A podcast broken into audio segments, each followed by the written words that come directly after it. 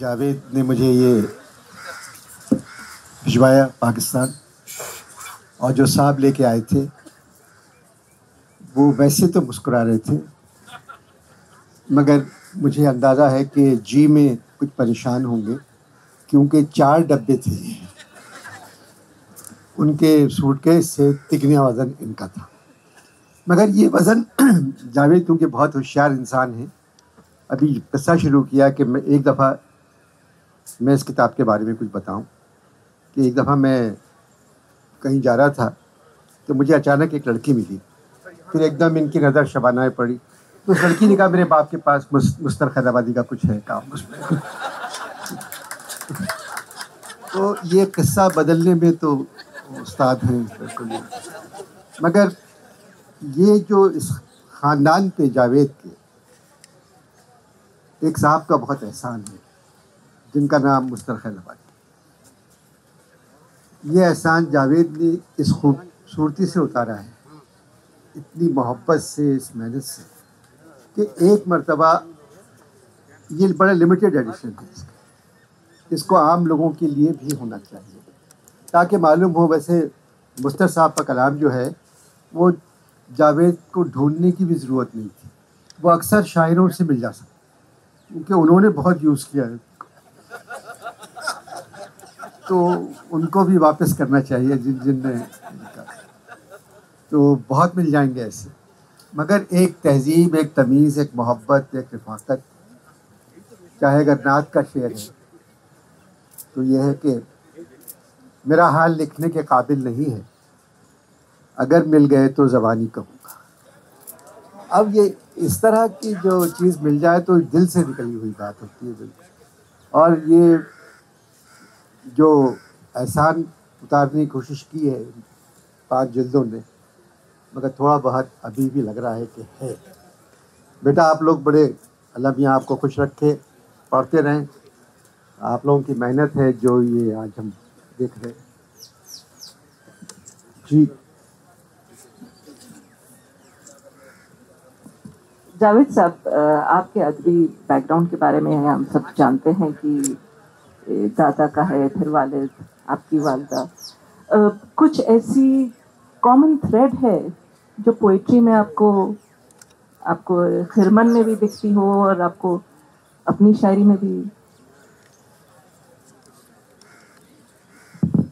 Of कर कौन? एक तो यह है कि दोनों में नहीं छप पाएँगे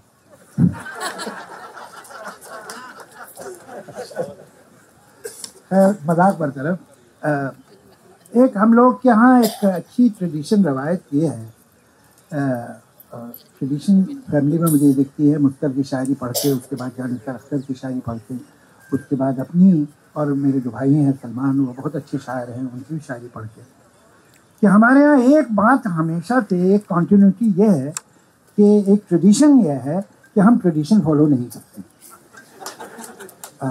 मुस्तर की जैसी शायरी है जानकार अख्तर की शायरी उससे बिल्कुल मुख्तलिफ़ जानकार अख्तर की जैसी शायरी है तो मेरी या सलमान की शायरी उससे बिल्कुल मुख्तलिफ़ एक ही बात शायद कॉमन हो और वो अच्छी बात है अब वो पता नहीं ख़ानदान की वजह से है या इलाके की वजह से क्योंकि बहरहाल हम लोग हैं तो अवध के कि उस वक्त भी मुस्तर की ज़बान और आज तक जो हम लोगों की ज़बान है वो बहुत सादा और हिंदुस्तानी ज़बान मतलब वो बहुत मुश्किल फ़ारसी आमेज़ उर्दू नहीं है। मुस्तर आज तो शायद ज़रूरत हो जाती है अगर कम्युनिकेट करना है तो लैंग्वेज सिंपल रहे ज़बान सिमट रही है। आ, लोग नहीं समझ पाते बहुत सारे अल्फाज। लेकिन मुस्तर को तो यह मजबूरी नहीं थी। आज से सौ साल पहले तो उर्दू ज़्यादा समझते थे लोग या कोई भी ज़बान ज़्यादा समझते थे। आजकल ये उर्दू नहीं, हिंदी हो, अंग्रेज़ी हो, सभी ज़बानें जो हैं, वो ट्विटर की ज़बानें होती जा रही हैं।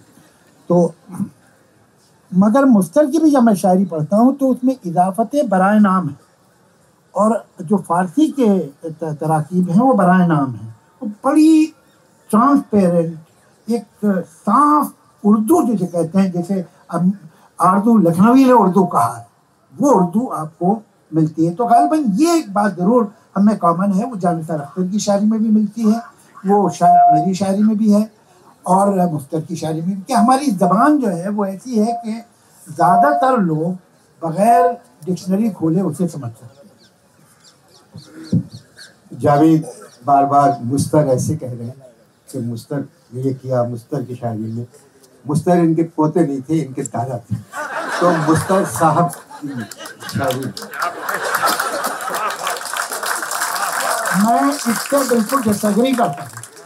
मैंने अगर वो अपने दादा की तरह ट्रीट किया तो मैं उनकी इंसल्ट करूँगा। फैक्ट ये है कि गालिब को गालिब साहब कोई नहीं कहता और शेक्सपियर को मिस्टर शेक्सपियर कोई कहता। हाँ, इस पे इतनी ताली की ज़रूरत है। बड़े खुश नसीब हैं।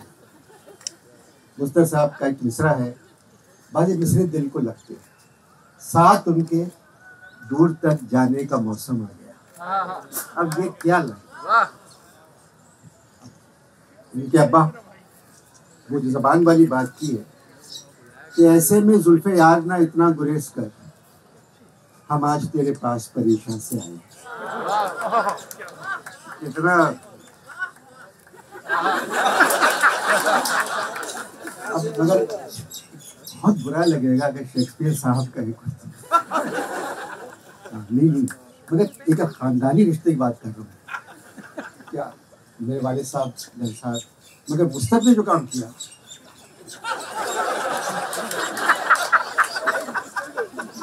देखिए बड़े लोगों के नाम के आगे साहब नहीं लगाया जाता अब आप मुझे जावेद कहते हैं। जावेद साहब थोड़ी कहते हैं।